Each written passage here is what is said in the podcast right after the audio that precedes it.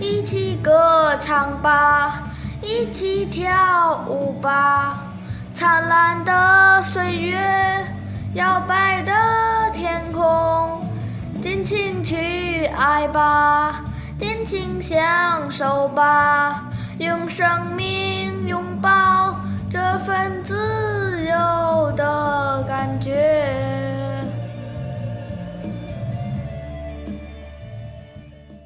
各位听众朋友，大家好，这里是由薄荷糖工作室出品的一档网络播客节目《大条小条》，这也是我们薄荷糖电影季在寒假推出的一档特别亲子节目。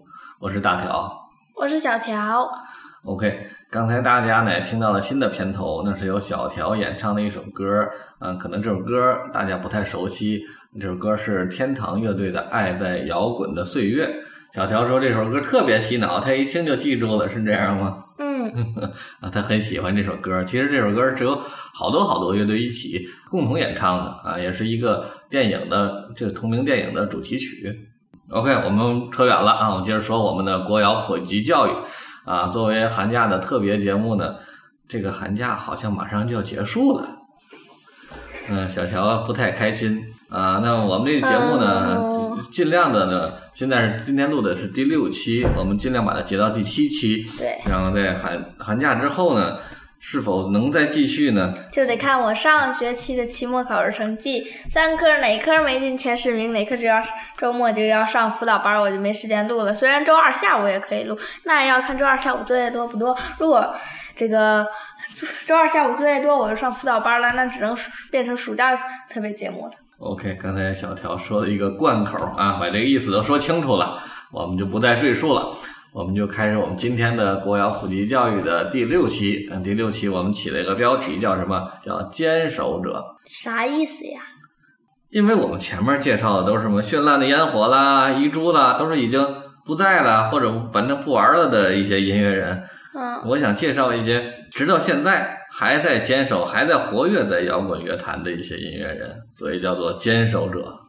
哦，对，他们是出道很早，一直延续到现在啊，这么个概念。这批坚守者中呢，嗯、当然有很多了，必然免不了有我们前面介绍过的人物，比如说汪峰啊、汪半壁啊，还有什么许巍之类。但是许巍今天我们并没有入选他的歌曲。那我们呢，第一首从哪开始呢？从《左小诅咒》开始，这首歌叫做《金牌鼻祖》啊。哦听过听过，听过哈啊，它是挺出好的出自《左小诅咒》二零零八年的那张专辑，叫《你知道东方在哪一边》啊，我们听东过呀啊风不就在东边吗？对呀、但是他能问出来，你知道东方在哪一边，他就有了一点哲学的味道啊。我们这个一会他儿是哲再。学家吗？左小诅咒的身份很多啊，他既是歌手，又是行为艺术家，又是什么画家，哎，还还写小说啊。哦，但他是呢写的小说你看过吗？没有，没看 过呀，你对看看吗？嗯，它卖的太贵了，一百五十块钱一本，我没买。哦，嗯，有我电子书吗？好像没有，回头我买一本看看啊，好吧。我先听这首歌，听完之后我们再和小条继续探讨，嗯，关于国谣普及教育中的坚守者。我们来听这首《金牌鼻祖》。 万里无云，万里一天，哦，那不知所措的生活，一青年迟到，皆是路人，一青年迟到，皆是路人。哈勃可不是什么乡巴佬，除了杂牌子香烟，他什么都抽。但是他的缺点就是热情过度。我的妈妈呀，他把我的小牛吓跑了。 哈哈哈，呃，小条呃很喜欢这首《金牌鼻祖》，所以特意给大伙儿学唱了其中的一段儿啊，我也鼓励一下。然后，那就先听听小条的感受吧。既然你这么喜欢，挺好听的呀，挺好听的。啊嗯、那他这这些都是新闻吗？呃，它里边儿有的有就是左小诅咒自己的生活，有的是社会新闻。呃，这是左小诅咒写歌的一种风格。那因为他在采访里边说过，嗯他不太愿意看书。那他最大的灵感来源呢，都来自于电视和报纸上的社会新闻。哦，所以呢，他他就是把呃自己的经历、个人的经历、生活和社会新闻拧在一起，这样并置啊，产生了一种非常荒诞、荒谬的这种美感。哦，对，比如说，你看你唱刚才唱那一段，哈勃可不是什么乡巴佬，哈勃是谁呢？对呀、哈勃是左小诅咒的一个朋友，是一个电影导演。嗯，对，那显然那个电影导演当时混的也不怎么样，所以和左小诅咒混在一起。你看过他的电影吗？他应该用的是化名，不知道这个哈勃到底是谁。但是现左小诅咒没说过吗？没说过，对，当然因为左小诅咒现在牌儿很大啊，嗯地位很高，在各众多电影里都做配乐，所以和好多导演都合作过啊，所以我更说不好是谁了。哦，对呀、再往后边看，这个什么一一青年持刀劫持路人呐，这些东西就是社会新闻了，攻击桌上右眼啊， 对，这都是社会新闻，社会新闻和他生活拧在一起。什么还有什么特大暴雨接踵而至，这通通都是社会新闻啊，这是索道诅咒特有的一种写法。哦，我们先不说说这首歌了，我们先来说一说左小诅咒这个人吧。对，可能那个以前嗯朋友们在咱的博客里留言也说小条唱歌稍微有点跑调，其实呢，可能这也怨我，嗯、早期给他听过的一些左小诅咒的歌，从此他唱歌就自由自在的跑调， 没有调了就，大概跟听左小诅咒有关系啊。然后那个 左小诅咒其实是我个人这些年来。整个在中国摇滚真乐的有坛人留言吗？真的有人留言呢，在哪儿？荔枝上。 这重要吗？哦你很在意这件事儿吗？ 哦，看来小条很在意他跑不跑调这件事儿了啊。不过这无所谓了，我们啊，我们暂且认为小条其实没有跑过调啊，他一直在调，因为其实左小诅咒唱歌，很多人说他跑调，其实是个误解。啊，因为我个人去听过左小祖的现场，就是他那场万事如意演唱会，我是到过现场的。啊，嗯发现他唱的歌在现场唱的和专辑里的调是一模一样的，也就是说他压根儿没跑调，他唱的就是他自己那个调，这是最难得的。所以说，嗯，对，不要误解，左小诅咒不跑调，他的音准非常好， 只不过他那一他故意把歌唱成那个样子啊。哦，我接着回来说说，这左小诅咒是我这些年来听中国摇滚以来，呃，现目前在喜爱度的排名上是排第一名的啊，就是最喜欢的一位摇滚歌手，在中国摇滚里面，没有别人吗？他就是第一。我喜欢很多人，但是第一我会给他。哦，对对对，第二呢？第二就说不太好给谁，比如后边还有很多，比如说万青，比如说妖，比如说李志，比如说那个呃周二下午谁没来，比如野外合作社，还有很多很多，但是就不好说第二是谁了，这些都挺好。但是第一，我可能肯定是喜欢《左小诅咒》，因为它的时间跨度特别的长，嗯，经典的专辑也多。你不像我喜欢许巍，许巍我就喜欢第一张、第二张，那汪峰可能喜欢他前三张专辑。那么《左小诅咒》可能一扔就一大溜儿专辑扔出来啊，能让我特别喜欢的也得有七八张啊，更别提他自己的专辑啊。在网易云音乐上看《左小诅咒》的页面，他单曲有五百六十六首，专辑有五十六张。这啊，雄踞中国摇滚人物的摇音乐人的之首，数数量啊，单从数量上来说，咱不说质量，就说数量，但其实质量也非常高。哦，那他有什么行为艺术？他也一样搞了很多，啊他最最有名的一个行为艺术就是为无名山增高一米。那你看过这张照片儿？就是一堆人呃趴在一起落落落落得很高，一个摞一个。我看过我吗？看过这张照片，对，在就哪儿看过呀？只看过一个一堆猪摞在一起。就是这个，这这这是干啥呀？就是为无名无名山增高一米嘛。为啥都不穿衣服呀？ 行为艺术。那猪也不穿衣服，你看你看到猪那张照片，也是左小诅咒一个行为艺术，叫做什么呀？叫做我们都爱当代艺术。哦那是怎么回事呢？就是因为这个为无名山增高一米啊，作为中中国当代艺术一个很重要的一个行为艺术嗯啊，后来被很多人追捧啊，变成大，然后他就嘲讽后来那些追捧的人，所以他就把一堆猪摞到一起啊，然后起名叫我们也都我们也爱当代艺术，这另外是个嘲讽。这些有一米吗？这些人加在一起精准测过有一米啊，他们当精准测量过的。多少人啊？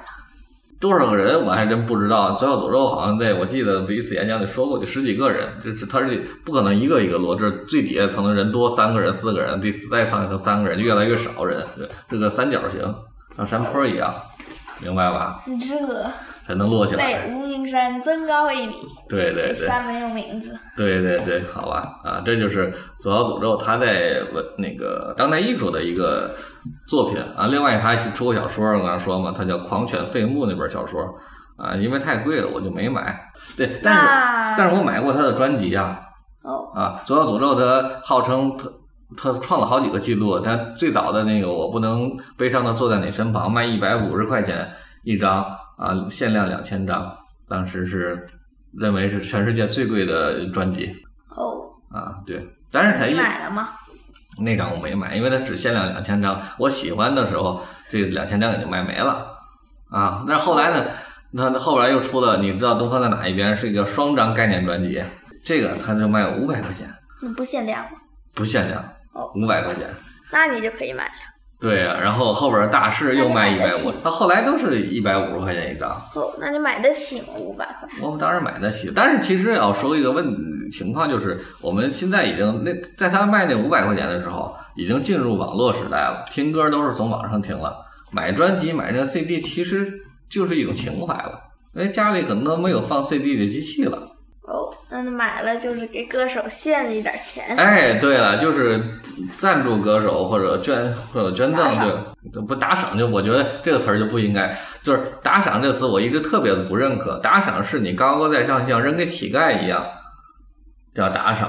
哦，你看，你你真正我是因为喜欢这歌手，我甘心的为他奉献啊，为他去，这可以叫捐赠啊，这可以，我觉得都合理一点。叫打赏，我觉得就是对对作者的一个不太尊重，知道吧？哦，我个人更愿意用捐赠吧，我这或者或者说馈赠也好。我我当时是看了那个左小祖的演唱会，就是在万事如意那场演唱会，在北京世纪剧院啊，一千多人那个场子里边儿，我特意买了票，从天津赶到北京去看的。肯定很火吧？当然都坐满了嘛，因为这是算小剧场那有站着的人。啊。那个剧场好像没有站着的，都是坐着的啊，是个很小的剧场，但是确实集结了当时国内最顶尖儿的呃各各方面的人才。比如说啊，你嗯你看那个舞台监督是请的孟京辉，孟京辉是中国最有名的那个先锋戏剧导演，然后摄像和录像这块儿找的贾樟柯，是我们中国当代最厉害的导演之一。啊，然后舞台监督这块儿呢，舞台艺术啊不是美术总监啊，是找的艾未未，然后整个顾问是朱文，艾未未是中国中国著名的当代艺术家，啊朱文是当代最有名的小说家。啊，就是说，包括他的乐队，乐队是吉他李阳亮、鼓手王澜，多种乐器，啊，多种乐器是张伟伟，啊，所以说他整个的团队都特别的强大。我看这场演唱会，我觉得是我近些年来看过的演唱会最制作精良的一场。后来这场哇这场演唱会后来也出了 DVD，就是他自己做的，后来也发售，也卖一百五十块钱一张，我也买了。哦，怎么都卖一百五十块钱？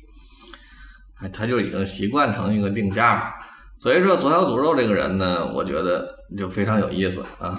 呃，他的不管他的作品还是他的行为，都让我觉得不按常理出牌，但是我个人又觉得很欣赏。包括我当年买也也知道东坡在哪一边的时候，因为五百块钱，呃，定价很高，可是他在前面我不能悲伤地坐在你身旁那张专辑里有一首歌就唱到，反正多五百块钱你也不能付，不会付，反正少五百块钱你也不会穷，嗯，所以他在歌词里提前就打好了埋伏，嗯多五百块钱。你也不会付啊，少五百块钱你也不会穷啊，因为五百块钱其实对普通人的生活来说是可有可无的嘛，那么就不在乎花这五百块钱去给你喜欢的艺术家啊、喜欢的歌手做多一五，百块钱你也不会付啊，对呀、啊，不付啊，对呀、少五百块钱你也不会穷啊，对呀、所以就是喜欢他，就给他花五百块钱买一张专辑，就不是这喜欢样。他就不不不花五百块钱。对对，当然这首歌的歌词在那首歌是那个另外一个情境啊，不是一个情境，但是我就是联想到把这个事情和他后来这个专辑卖五百块钱，他肯定是想过这个事儿，他之间有关联哦，啊，知道吧？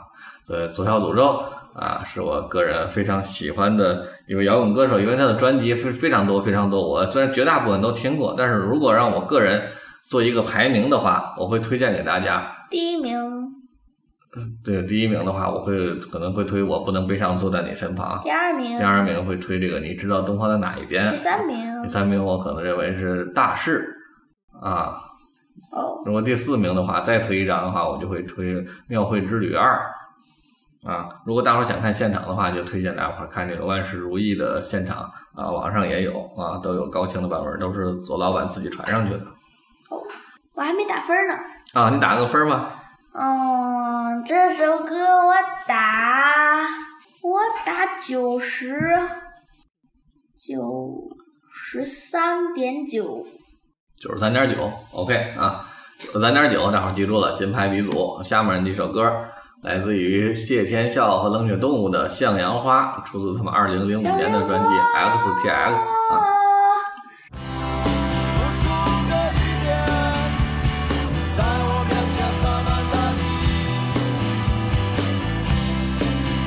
站在这里，只有一个问题：想要我，如果一直生长在黑暗下，想要我。你会不会再继续开花？那美丽的天总是一望无边，有粒种子埋在云下面，营养来自这满地污泥，生根发芽仍然顺从天意。高潮不唱哪句？高潮是哪儿？向阳花。向阳花，如果你只生长在黑暗下，向阳花会不会害怕？ OK，嗯，这首歌小乔也很喜欢，所以他又唱了一段儿 《向阳花》。呃，那就先问问小乔吧，你喜欢在哪儿？我喜欢喜欢喜欢谢天笑，喜欢谢天笑、嗯这个人，都整个喜欢。那你听过谢天笑多少歌儿？没听过多少，那就就喜欢。我喜欢他这个 他这个编词编曲家他唱的声音啊，哦，都喜欢。啊那这首歌一定比金牌鼻祖分儿高了。分高嗯，这给多少分儿呢？九十五，嚯，九十五分儿，好，历史最高分儿了啊，九十五分儿啊！你觉得哪哪都好，是这意思吧？对呀、嗯 ，OK，那咱我们越到后面越不容易给九十五分。嗯，好好，对对，先出来的其实占便宜哈。那 OK 呢，我那就聊聊呗。既然你喜欢谢天笑，你想知道谢天笑的关于哪方面的东西啊？嗯，谢天笑他他这首歌是他自己一个人唱的吗？啊，对他们乐队的主唱就是他呀。他们乐队叫啥？他最早的乐队叫冷血动物，哦，那现在呢？现在就叫谢天笑了，已经木有乐队了。冷血动物解散了。对，因为或者应该那么说吧，他最早组那个乐队叫冷血动物，他第一张专辑就是叫同名专辑《冷血动物》，然后出了一张专辑，这张专辑是在两千年的时候发行的，我非常喜欢，就是他这种他他这种风格呢，就是嗯 ground 风格，也是西雅图那种音乐，就是和我们最早听那个周润，呃，有相近嗯的周地润方我也很，喜呃，对对，然后他出了张专辑之后呢，炸鸡对，的呃希对。然后当时就是中国摇滚的没落时期嘛，所以哦就所以也没什么人听。对，没有引起太大的反响。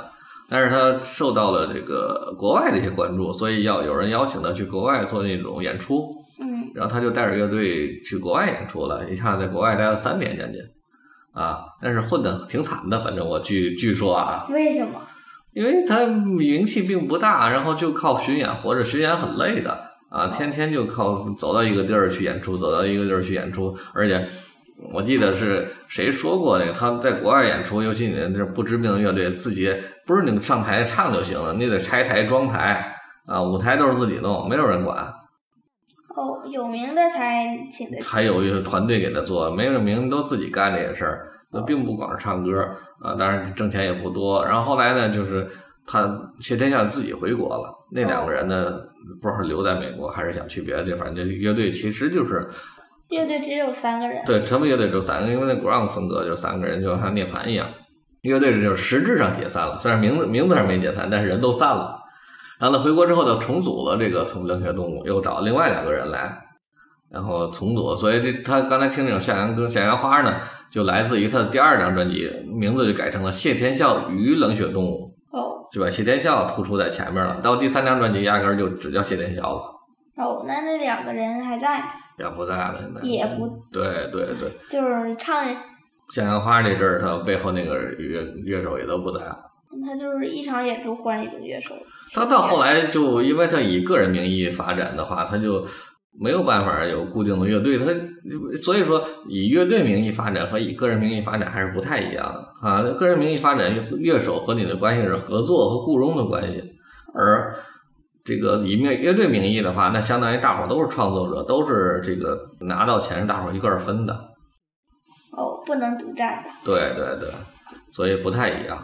等到后来他就个变人名义不也得分吗？个人名义是他都归他，让他来给那些乐手发工资，那不也是大家都得到钱？那不一样啊，好吧，那完全不一样。你想想，给你发工资和最后收入多少，大伙儿都都分均分的话，那能一样吗？哦，对吧？好吧，对啊，就所以冷血动物就是包括谢天笑，他的也叫坚守者吧。他这么多年，从两千年出第一张专辑，一直到那他什么时候火起来的？呃，他真正火起来是从第二张专辑之后，第二张专辑是哪张？就是 XTX，就是向阳花这张专辑。哦，啊，他火起来其实并不因为是这张专辑，是因为他做了大规模的巡哎演啊。所以说谢天笑，单说单纯从专辑数量比，那和左小诅咒差远了。所以谢天笑到现在也只有六张专辑啊第，三张是什么？第三张就只有一个愿望。你喜欢吗？第三张也挺喜欢的，里边也里边有几首歌啊，《风是外衣》啊，啊，只有一个愿望啊，我都挺喜欢的。哦，那第四张呢？第四张，第四张有是个 EP 叫《古筝雷鬼》，也挺好的，叫潮起潮落，就只有五首歌、六首歌，不到十首歌，就明白吧？哦，那你喜欢吗？也挺喜欢的，潮潮起潮落是什么路？哎，也 挺喜欢的。那换第五张叫《幻觉》，第六张叫《那不是我》，这两张专辑我都不是特别喜欢，为什么？因为它它改变风格了。其实它一直在变啊，就是说。最早两千年的时候，冷血动物是国浪风格的东西，到了只有一个愿望，开始转转型到雷鬼 reggae 啊，就是来自牙买加的一种音乐怪不得古筝雷鬼。啊，对的雷鬼。后来到了幻觉后，那不是我，其实他应该是在做和交响乐融合的那种类似于艺术摇滚的那种东西。但是，对，当然那个东西也也挺好，没这里边音乐风格没有高下之分，只不过我个人认为不是特别适合谢天笑，哦，因为他那种他歌应该做古浪歌。对他应该写他那种更简单直接的东西更适合他，因为他写的歌词，包括我就举举向阳花为例，他歌歌词很简单，特别白话。我也喜欢这种对 简单。，但是啊他这种简单的白话里边又蕴含着哲理，像向阳花，如果你只生长在黑暗下，会不会害怕？这个歌词就特别耐人寻味 啊，这是他的特点。他后来其实到后来艺术摇滚，艺术摇滚他可能你像平克儿啊，你像 Yes 呀那些乐队，包括深红之王啊，我觉得他走不了那个路数，不太一样，文化积淀不太不太够是吧？哦，嗯我也喜欢那种，就是很直接的那种，嗯、对，所以前奏、间奏和尾奏。哎对，所以这谢天笑前三张专辑，我觉哎大白得话对都都非常的直接，要是对非常复杂的话的话，我听不懂啊。啊，对哈、对，对对啊，所以要考虑到呃小朋友呃摇滚乐迷的这种感受啊，那可能谢天笑就更直接。如果感受到现场就会更爽，在现场大伙儿都特疯狂那种，你知道吗？因为他他就是演出了太多太多的现场，所以才获得了现在的名声啊，一年都不知道演演多少场，他是真的非常的。那最后勤一勤张专恳辑恳《那不是我》什么时候出的？一七年一七年。啊，二零年其实还出了一张精选集，叫做《再次来临》，有人说他这些年一直没停过啊。精选集，而且每发一张精选集，就是精选，顾名思义嘛，就是把前面的歌儿啊，把最好的歌儿放到一张专辑里边儿精选一下嘛。哦，那你肯定很喜欢。那肯定啊，都是好歌。但是说实话，那那两张专辑《再次来临》，我也听了，也不是很喜欢，因为他重新编曲了，都是用交响乐、艺术摇滚的方式重新做了早年的那些歌儿。哦我觉得那样做完了，反而失去了早年的那些味道啊。当然，可能人家肯定，但是有有人他的追求，有他的追求的所谓觉得但有人喜欢。对，可能会有人喜欢，但我个人不是特别的喜欢啊。哦，那 OK，哦，我们第三首是第三首是我刚才说的王峰、汪半壁啊，王半壁王半壁，那号称摇滚圈的半壁江山，半壁江山。对对。然后先听歌吧，这首歌叫做《再见二十世纪》，来自于两千年的《花火》这张专辑的台湾版。为啥不听花火？呃，你要想听花火也可以听，那你选你选择一下，你可以听花火，也可以听《再见二十世纪》。你觉得哪张好？当然再见，我选的二再见二十世纪，当然就是再见二十世纪最好了。那就再加二十世纪吧。啊，再见，二十世纪。再见，我一样迷茫的人们。再见，二十世纪。再见，我一样迷茫的人们。 OK，刚才给小乔听的是汪峰的《再见二十世纪》。那听歌过程当中，小乔数次想要打断我，因为他实在是听得不耐烦。说说呗， 这种歌我实在是不喜欢。嗯嗯，这种歌，它虽然看着歌词中蕴含着非常的深意，嗯，然后但是你也感受不到，对呀，但是我也感受不到又有什么用呢？嗯，对呀，就我就找爸爸，就是问一下嗯嗯他说什么嘛。嗯嗯，OK，那就问一下呗，问问呗，有想问的吗？有啊，那说吧，哪个想想问什么？这首歌，啊，这首歌讲的什么？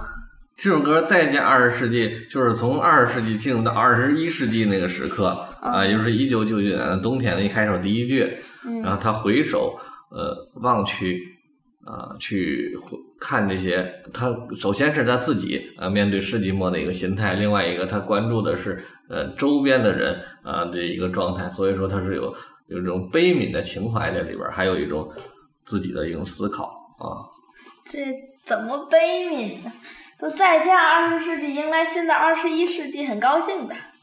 那他如果是高兴的话，就唱《喜迎二十一世纪》了。他只唱《再见二十世纪》的，没有有喜迎的后边的部分，所以它是一种悲伤的，也有一种悲伤的、悲观的情绪来面对这个世纪末的为什么会转折悲观呢啊。为什么会悲观？那可能是跟他自己的经历也有关系。汪峰那阵儿有一阵儿混得特别惨嘛，被家被家里人赶出来，哦，啊，然后他对吧，这这这混的也不好啊，所以在睡在马路上写出“晚安北京”，啊， 对吧？大概他都是那个时候写的这这种歌儿啊，当然这首歌肯定是写自写在这个一九九九年了，哦，但是他唤醒的是一代人对待这种世纪末。转折点的一个情绪，其实不是每个人都喜迎新世纪的到来的，包括我个人啊，其你实也在不这喜个世纪末的时候，也会有非常大的这种惶恐和这种悲伤，你知道吗？在当年，呃我说话这这首歌是两千年出来的时候，两千年呃我有一段时间住在家里，那阵儿还住在爷爷奶奶家啊，我我自己有个小屋子，呃，我写了有个字台，字台上面儿嗯放着一台这种卡式的面包面包式的录音机。然后我基本上，因为我一直在那儿写写小说那阵儿，啊，写小说的时候，伴随我最多的两首歌，一首歌就是这首汪峰的《再见二十世纪》，一首就是罗大佑的《恋曲两千》，两首歌都是跟这个世纪有关的，嗯，它跟世纪转折有关的，而且都是带着一点悲伤的情绪。悲伤啊！对对对，这所以说为什么我会选这首歌，是因为这些这首歌我当年听了太多太多遍了，它里边儿每一句转折的点，它背后想说的话，我可能都有所感触。虽然我可能没有办法一下子告诉你，但是那个细微的感触我是一直记得的。嗯，这儿是阿甘说，生活是一块巧克力，我想也许他是对的。一个女人说，生活是孩子和房子，我想也许他是对的。上帝说，生活是救赎和忏悔，我想也许我是个罪人。我从五岁歌唱到现在已苍老，啥意思呀？嗯，那那首《阿甘》是一个电影叫《阿甘正传》，嗯啊，里面是是阿甘是一个呃智商有点低的人，是大白话说就是傻子。哦，他喜欢吃巧克力吗？他特别喜欢吃巧克力，但是他说一句特别有哲理的话，因为他一盒巧克力，你伸手去拿，你永远不知道你下一块拿到巧克力是什么样的。所以他说生活像一块巧克力哦，啊、然后我也很喜欢吃巧克力。呃，对呀、但是他说出来的很有哲理的话呀，而且是作为一个类似于这智商比较低的人说出来的话，但是又很有哲理，所呃以他他引是入了有一下。意说出来这个哲理话这，这是电影编出来的嘛？这是个电影，《阿甘正传》是非常有名的一个电影。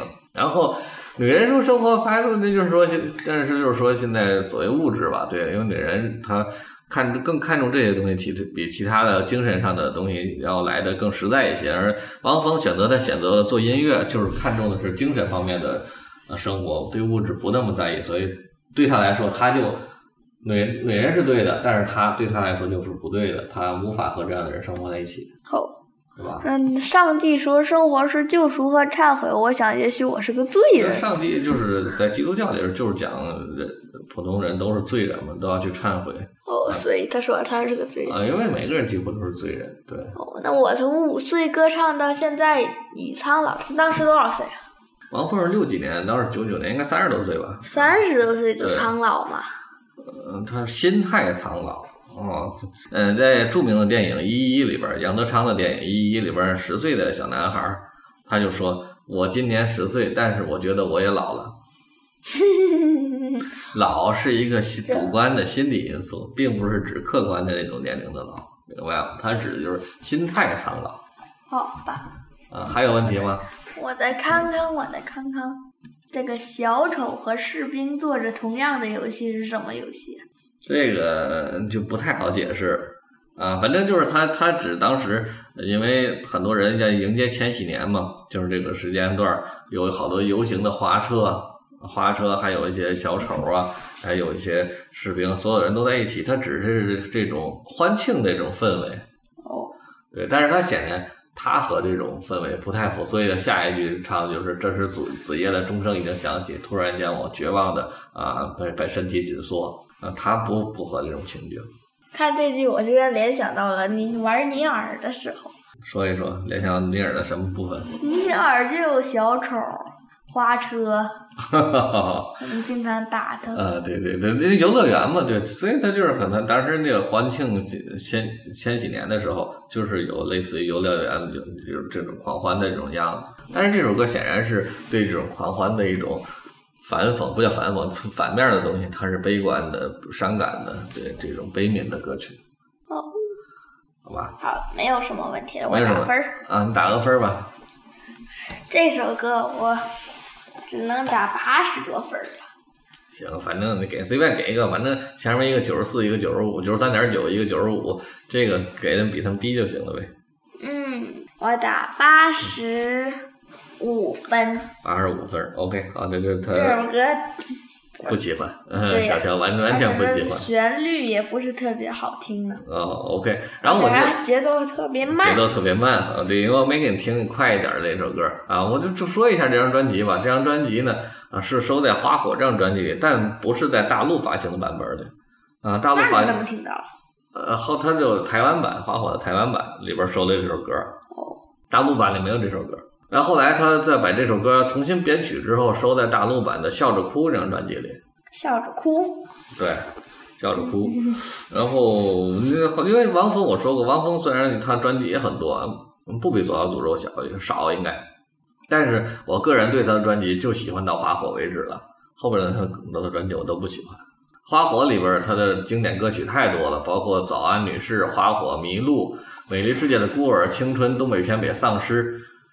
再加上这首本来应该在里边的《再见二十世纪》的话，那它一整张专辑里边，我认为优秀的歌曲里占到了百分之七八十啊，是非常非常优秀的一张专辑，剩下的也也还行。也还行。这整张整张专辑水平都相当高，呃，因为也是王峰个人音乐生涯里边，我认为单飞之后水平最高的一张专辑，哦，那他单飞之后，这是第几张？第一张。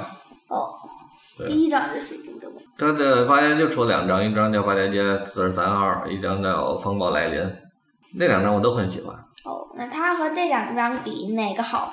其实他这里边的歌曲大部分是写自包家街时期，只不过后来解散拿出来单飞之后拿出来发表了而已。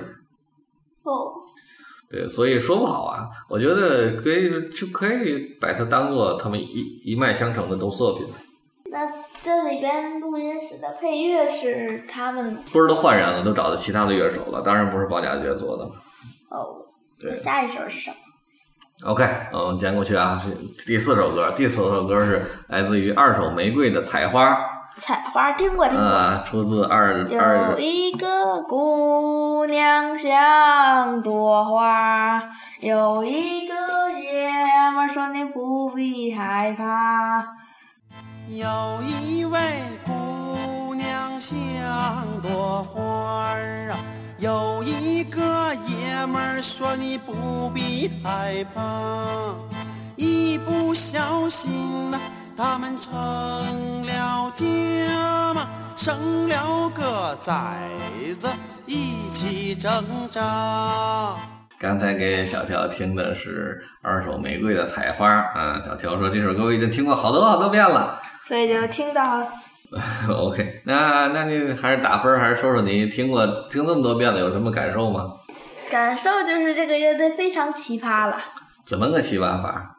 哪儿都奇葩了，哪有的奇葩？作词作曲还有他唱的都奇葩呀， 呃，那你喜欢吗？也还挺挺好的吧。啊、也挺好的。 这二手玫瑰确实是中国摇滚乐坛一支非常妖冶的花哈。 那这那我就简单的和小乔聊一下二手玫瑰这乐队吧，好吧？嗯，啊，这这其实同样是来自于呃中国摇滚没落之后吧。他在辉煌的时候，他就呃这个主唱叫梁龙啊，嗯他在辉煌上听过了黑豹、唐朝之后，就立志要搞这种重型音乐。重型音乐，对，在东北，重金属，对重金属，然后人家这儿东北人都玩重金属，他说，那后来发现满满地都是玩重金属的，没有什么出路啊，最后后来，啊他就玩个对特别的，对，他就把东北的特色的二人转啊，然后融合到摇滚当中啊，尤其是以著名的这种反串的这种角色啊，就是媒婆的形象，涂着大口红，穿着高跟鞋啊，穿个裙子上台的这种。那不是女的吗？他就是他二手玫瑰的特点就是主唱扮成女的啊，这，觉得好所以很可妖惜冶啊嘛，对呀、所以人不是说，你看谢天笑被誉为中国第三代摇滚教父，还被誉为教母。呃他被誉为中国摇滚教母， 对，嗯，就是很奇葩。然后加上它里边儿有民乐的使用，嗯，唢呐呀，啊，还有一些个笛子呀等等，这样它融合了好多民乐，反正反正是特别有特点。对，教父为什么不是崔健呢？崔健是第一代摇滚教父，所以叫谢天笑是第三代摇滚教父。虽然第二代我也不知道是谁啊，第二代，那汪峰排上 呢？王峰人家叫王半壁，人不叫摇滚教父。哎呀，万逼！ 对，因为王峰其实走的更多的是主流这种呃流行歌坛这种歌星的这这种路子，是包括现在他没事上综艺节目啊，啊还娶了章子怡啊，没事上头条之类的，他走章子怡很漂漂的，对对，他其实走这种流量明星的路。那谢天笑还是在地下混嘛，在虽然很有名，但仍然地在地下。你如果看电视的话，几乎看不到这个谢天笑的样子，他不参不上任何节目的啊，综艺节目也不上。那演唱会最近有开过吗？演唱会一直开，但是演唱会那东西都是在线下的，电视里也不会播呀。那有看有开到天津的吗？有啊，天津其实来过好几回，两次谢天笑来天津，我都想买票，最后都没去成，为啥？忘了，大概啥可时候能啊？好好几年前了，都是没生你之前了。哦那我生我之后有。也也来过，但是我就不关注了。对为，啥呀？哎那不天天带着你，没工夫看演唱会。我也去呀、啊，那行行，对，现在你就会，我现在想到下次有什么好的乐队过来，我可以带着小条一起去，小条也喜欢听，嗯， 所以把孩子培养成摇滚乐迷是有好处的，可以一起去看演唱会。OK，关于二手玫瑰啊，我就呃想说，嗯，它本身同样和左小诅咒一样，也也会艺术圈儿啊，和当代艺术那些人、艺术家在一起也做这种呃多媒介的呃这种艺术艺术展览。啊嗯，对，嗯我到现场去看过的只有电影和舞台剧，其他的都没看过。演唱会啊、相声啊、什么春晚 啊，都没去看过。有机会有机会，咱们来来关注一下啊，谁会来天津？但是现在疫情啊，有时候不太聚集的就不太好，看看吧。再过一段时间有合适的，我会带你去看的，好吧？嗯，二手玫瑰我们就不再多说了。我个人呢，其实认为，呃，二手玫瑰他们这种音乐形式非常的独特，非常有开创性啊，但是也就仅限于形式为形式为止了啊。从他的音乐听多了，我觉得会觉得腻，那都是重复。嗯，所以我个人对这个乐审美队，疲劳，哎，对对，没有这么呃嗯强烈的没有这么喜欢。强烈的喜欢的情绪我。还没打分儿吧？嗯，我打打了，嗯打一个我没打，我这个可能比《再见二十世纪》好，嗯，但是比他们，嗯，我想想，那个九十三点九，那个九十五，那个八十五，你给一个吧。九十一，嗯好，九十一，嗯，采花给了九十一啊。下面就是今天的最后一首歌，来自于天堂乐队的《最后的权利》。为什呃么不选那首《爱在摇滚的岁月》？因为那首歌小条非常喜欢，但作为我来说，并不是特别喜欢。嗯，出自他二零零三年的《信念》。我们先听歌，听完歌之后再说啊。自然冰冷的制度，让它呻吟着直到结束。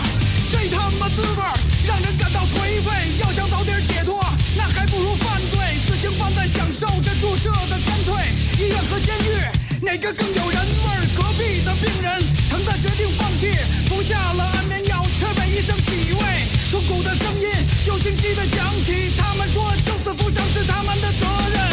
OK，刚才那小条听的是来自于天堂乐队的《最后的权利》，我小条全程听的全神贯注啊，说说呗，说说，没什么可说的，没啥可说的。你喜欢这首歌吗？挺喜欢的呀，那为什么喜欢呢？ 很疯狂吗？疯狂？怎么疯狂了？难道不疯狂吗？我没觉着疯狂。我觉得挺好的，挺疯狂的，很燥的。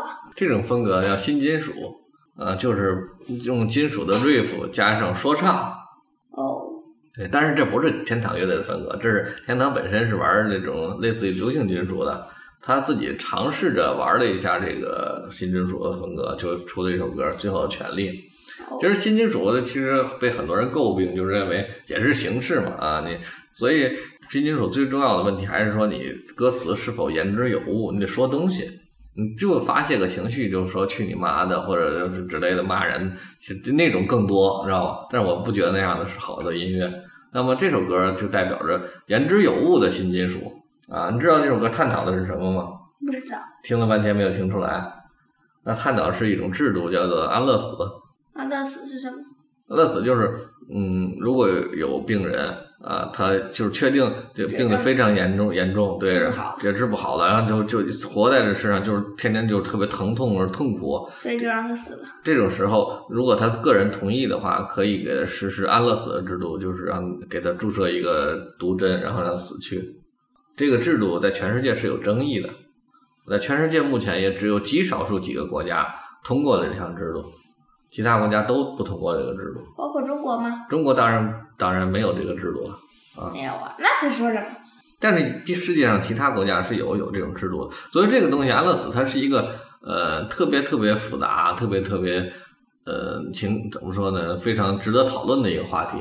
啊，那这个天堂乐队为什么写这首歌呢？是因为主唱雷刚他有一次在陪护自己的一个亲属吧，反正也是得了绝症，到最后他目睹了这个绝症的最后挣扎的这种全过程，他就想，这种时候其实包括他亲属可能自己也要求想让安乐死，但是医院里不能实现这个事情啊，因为如果你给人实施安乐死，在中国的法律里你就视同于谋杀，就算杀人。哦，所以说，即使你自杀，我也都要抢救。所以这确实，因为包括我个人，你知道我自，嗯，这不挺好的吗？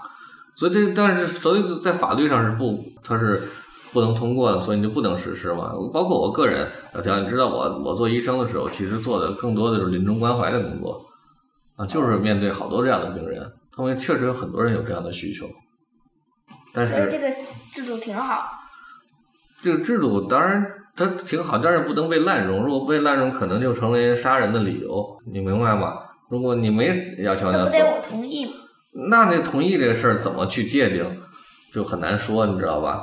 所以说这个事情它就是说这个事情没有那么简单，但是这个想法，这个想法肯定是好的，初衷肯定是好的，嗯但是怎么就关键是怎么样的合理的利用起来、实施起来，让真正能帮助他、帮助那些需要帮助的人，而不是被滥用。但这个事情就很难，所以在全世界为什么这么多国家都通，包括连美国都通不过，就是因为它讨实施起来有太多太多的细则，因为它在是哪个国家通过？我记得是荷兰有这个制度，哦，荷兰。对对对，但是至少我觉得天堂把这歌唱出来，然后跟大家可以一起探讨这个事儿，哦，所以这个他态度非常难得。对，这作为一个摇滚乐队，是真的行使到了他啊这种行使社会责任的这种态度啊，这是我特别特别赞赏的一点啊。很多乐队啊，其实做音乐，往往呢，他们都是在做自己的一些感受。啊，个人的一些情感的东西啊，尤其流行流行歌曲更更严重了，基本上就是情感。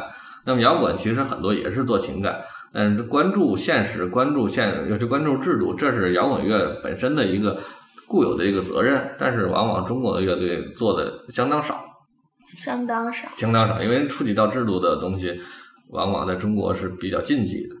哦，嗯那样我觉得天堂乐队就是非常难得，他一直在关注这些东西啊。而且这个乐队呢，我就我因为昨天才把天堂乐队其他专辑都听了。这张乐队很早，从一九九五年开始，他就出第一张专辑叫《人之初》，而且他是我们最早日出性本善。哎，对，他是最早那批红星生产社签的乐队，就是哦他魔岩没签的，红星生产社签了他。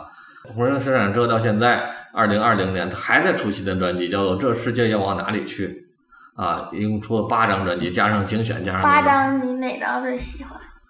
啊，他我最喜欢的两张，一张是二零零三年的《信念》，一一张就是这个最新的，叫做《这世界要往哪里去》。那最不喜欢？最不喜欢的，不喜欢就说不好。其他的就是我我这么讲吧，我这么讲就是天堂最早的天堂，一九九五年的天堂，我觉得它是什么？就是一个低配版的黑豹。低配的黑豹。对，其实它是模仿黑豹，也学习黑豹，就是走那种风格，但是显然又不如黑豹好。哦，所以你就不是特别喜欢。对，从当初没有那么喜欢天堂，但是这么多年啊走下来，他一直也没有放弃，而且一直在稳步的在出，对对，在出专辑，而且关键是我觉得水平在还在一步一步提高，这个真的挺难的。大部分乐队咱们都是高开低走，后来越来越差。嗯， 对他还是真的越来越好。零零三年的信念，我觉得是一个一个阶梯，他从那儿迈上了一个新的呃天堂。在二零二零年推出这张专辑叫《这世界要往哪里去》，我觉得代表他的一个新的里程碑。为什么这么讲呢？就是整个二零年，其实好多乐队都推出了新专辑，因为疫情之年嘛，大伙儿都比较闲。闲。对，但是闲呢，在家里。对，往往闲在家里，大伙儿思考的仍然是呃自己的感受，呃身边的人和事啊、去思考更大的题目的这种事情，这个这个乐队越来越少了啊，似乎没有人在关心这个世界会怎么样。那么在这个时候，天堂出了这么一张专辑，叫《这世界要往哪里去》。那么我整个听下来，我的感受就是，对这个糟糕的世界啊，其实这个天堂是给出了他们自己也独到的看法和态度。这个世界要往哪里去，我们要往哪里去？我说这个问题啊，其实当然没有标准答案，谁也回答不出来。但是重要的是，现在没有提问的人了，连问这个问题的人都没有了。因为至至少有人在问的话，有人就会在在思考这事儿，那么这个社会才能往前走。那么没有人去问问这个事儿的情情况呢，就是大伙儿对这个世界都失望了，啊，谁也不愿意去问这个问题了。这个时候，天堂仍然在问，他还在问，到底世界要往哪里去？我们该往哪里去？所以这是我特别钦佩他们一个地方。哦，对，这张在专二辑，零二零年出的专辑里，你哪张最喜欢？那那我记不得了，太多太多，嗯，那根本就记喜不得。欢的太多了。对对，记不住了，因为我得先聊，因为看听太多太多张专辑了。对，但是这张专辑是我很我是觉得非常难得的，包括这里边有两首歌，一首歌叫做啊，它是一个类似于上下联的关系，黑夜给了我黑色的眼睛，我为它戴上墨镜，和黑夜给了我黑色的眼睛，我为它摘下墨镜，啊，可以当做上下联来听。摘了嗯，戴上。里面都涉及到了一些他关于这个世界当下的情况的一些看法。嗯，推荐大伙儿去听一听这张专辑，我觉得绝对值得一听。绝对值得一听。然后你还没打分呢，这这首歌九十四分，九十四分，那就比第一首歌还高了。第一首歌九十三点九啊对，啊，所以第一名是第二首的《向阳花与冷血动物的向阳花》，那嗯第二名是最后的权利。对天堂的最后的权利，第三名是《左小诅咒》的金牌鼻祖，。第四名是是采花。采花。第五五名是是汪峰的《再见二十季》。 OK，这就是我们这期坚守者小条给出的排名。那么做到这里呢，我们国谣普及教育就第六期就做完了啊，第七期第七期估计会在周六播出，啊，我现在还说不好，说不好我。现在还说不好。那第七期的内容可以预告一下，我们去做的一些叫做“后起之秀”的啊那么一期节目，啊，介绍一些在中国摇滚没落之后啊涌现的一批优秀的乐队啊，现在也还在坚守着，但是呢，它的时间显然要比那个我们今天介绍这些乐队啊，坚持时间要短一些，所以我们叫做“后起之秀”。哦，嗯，好吧，那今天的节目就到这里，大家再见。大家再见。